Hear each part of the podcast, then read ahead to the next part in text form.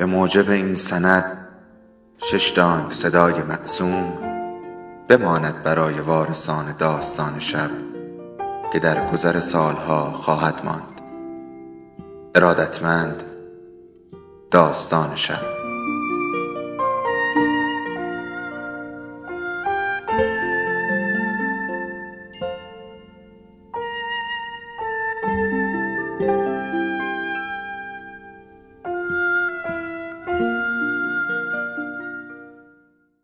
یکی بود یکی نبود.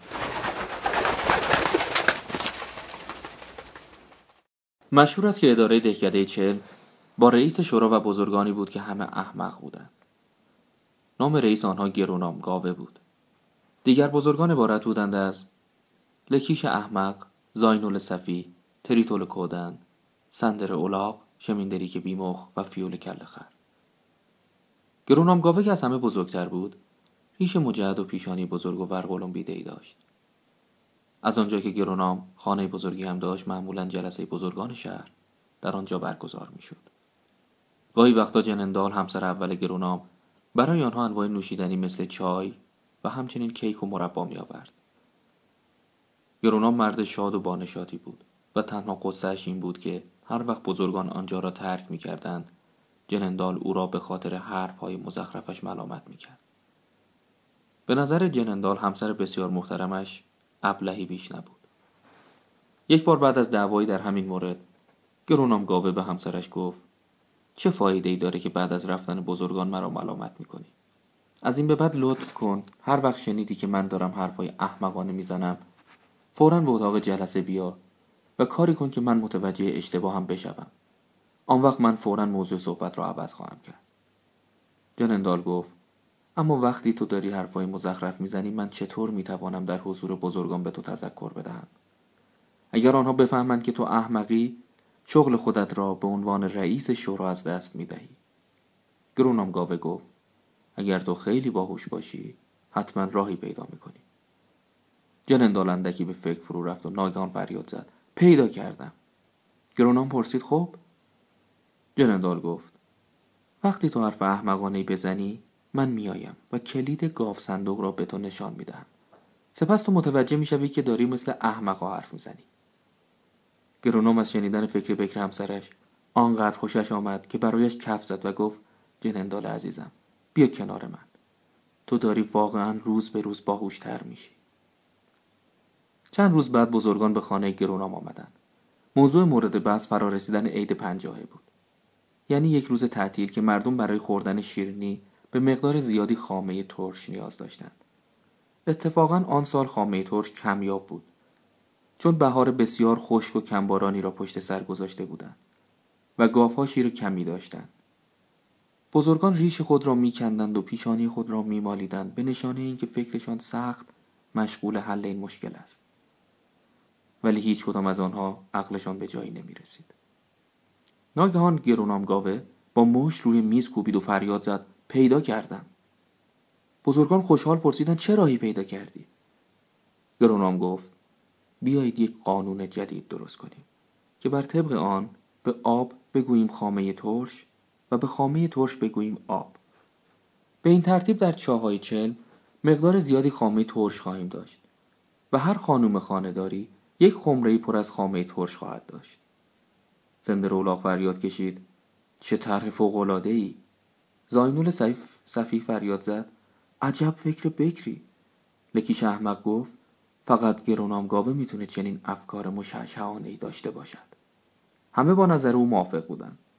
فیول کل خر کاتب شورا قلم و کاغذ پوستی را بیرون آورد و قانون جدید را نوشت. از امروز به بعد به آب می‌گوییم خامه ترش و به خامه ترش می‌گوییم آب. طبق معمول وقتی جلسه تمام شد بزرگان به سراغ موضوعات دیگری رفتند. گرونام گاوه گفت من دیشب نتوانستم حتی یک لحظه چشم بر هم بگذارم. از فکر اینکه چرا در تابستان هوا اینقدر گرم می شود و بالاخره جوابش رو پیدا کردم. بزرگان همه با هم و همزمان پرسیدن خب جوابش چیست؟ گرونام گاوه گفت در طول زمستان اجاقها روشنند و گرمای اجاقها در چلم میماند و همین باعث گرمای تابستان می شود همه بزرگان خوشحال سرشان را به علامت تایید تکان دادند به جز لکیش احمق. که پرسید پس چرا در زمستان هوا سرد است؟ گرونام گاوه با نیشخندی جواب داد خب کاملا واضح است چون اجاقها در تابستان روشن نیستند. بنابراین گرمایی برای زمستان باقی نمیمونه. بزرگان مجذوب دانش وسیع گرونام شده بودند. بعد از آن همه تلاش فکری آنها به آشپزخانه خیره شده بودند. و منتظر بودند که جنندال با چای کیک و مربا ظاهر شود. جنندال وارد شد. اما به جای آوردن یک سینی پر از خوراکی کلیدی با خود آورد و آن را به شوهرش نشان داد و گفت گرونام این کلید گاو صندوق شما نیست؟ گرونام مطمئن بود که امروز از همه روزهای دیگه حرفای هوشمندانه تری بر زبان آورده است. اما حالا جنندال با کلیدی در مقابل او ایستاده بود و این علامت آن بود که او بی و برگرد حرفهای احمقانه ای زده است. به قدری عصبانی شد که رو به بزرگان کرد و گفت به من بگویید من چه حرف احمقانه زدم که همسرم برای من کلید گاو صندوق را آورده است. بزرگان از این سوال متحیر و بهت زده شده بودند. گرونام قرار خود را با همسرش برای آنها شهر داد. گرونام گاوه به آنها گفت ولی مگر نه این است که من امروز حرفای درستی زدم؟ شما خودتان قضاوت کنید. بزرگان از دست جنندال عصبانی شده بودند. فیول کله خر معترضانه گفت ما بزرگان چیلیم. و همه چیز رو خودمان می‌فهمیم. هیچ زنی نمی‌تواند به ما بگوید که چه چیزی هوشمندانه است و چه چیزی احمقانه. سپس آنها درباره این موضوع بحث کردند و قانون جدیدی وضع کردند. و آن قانون این بود. هر وقت جنندال گمان کرد که همسرش مثل احمقا حرف می‌زند باید ابتدا بیاید و کلید را به بزرگان شورا بدهد. و آنها پس از بررسی اگر موافق بودند به گرونامگاه خواهند گفت که موضوع صحبتش را عوض کند و اگر موافق نبودند او یعنی جنندال باید دو برابر همیشه برای هر یک از خردمندان شهر چای، کیک، مربا و شیرنی بیاورد. فیول کلخر فورا قانون جدید را بر روی کاغذ پوستی نوشت و با نشان چلم که تصویری گاو مانند با شش شاخ بود مهر زد. از آن روز به بعد گرونام گاوه می توانست در شورا آزادانه صحبت کند چون جنندال خیلی خصیص بود. او نمی‌خواست بزرگان چلم با شیرنی های محبوبش شکمشان را پر کنند. در آن عید پنجاه مشکل کمبود خامه توش در چلم وجود نداشت. اما بعضی از زنان خاندار از کمبود آب شکایت می‌کردند. و این یک مشکل کاملا تازه بود که میبایست بعد از تعطیلات مورد بررسی قرار می‌گرفت گرونانگاوه در سر تا سر دنیا به عنوان یک انسان خردمند که با وضع یک قانون جدید به اهالی چلم یک رود و چاهایی پر از خامه ترش داد مشهور شد.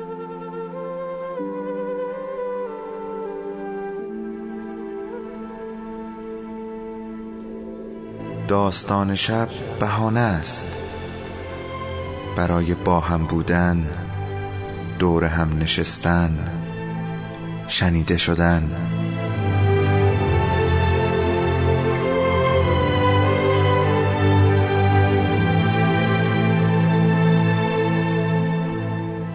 صدای افسانه ها رو میشنویم.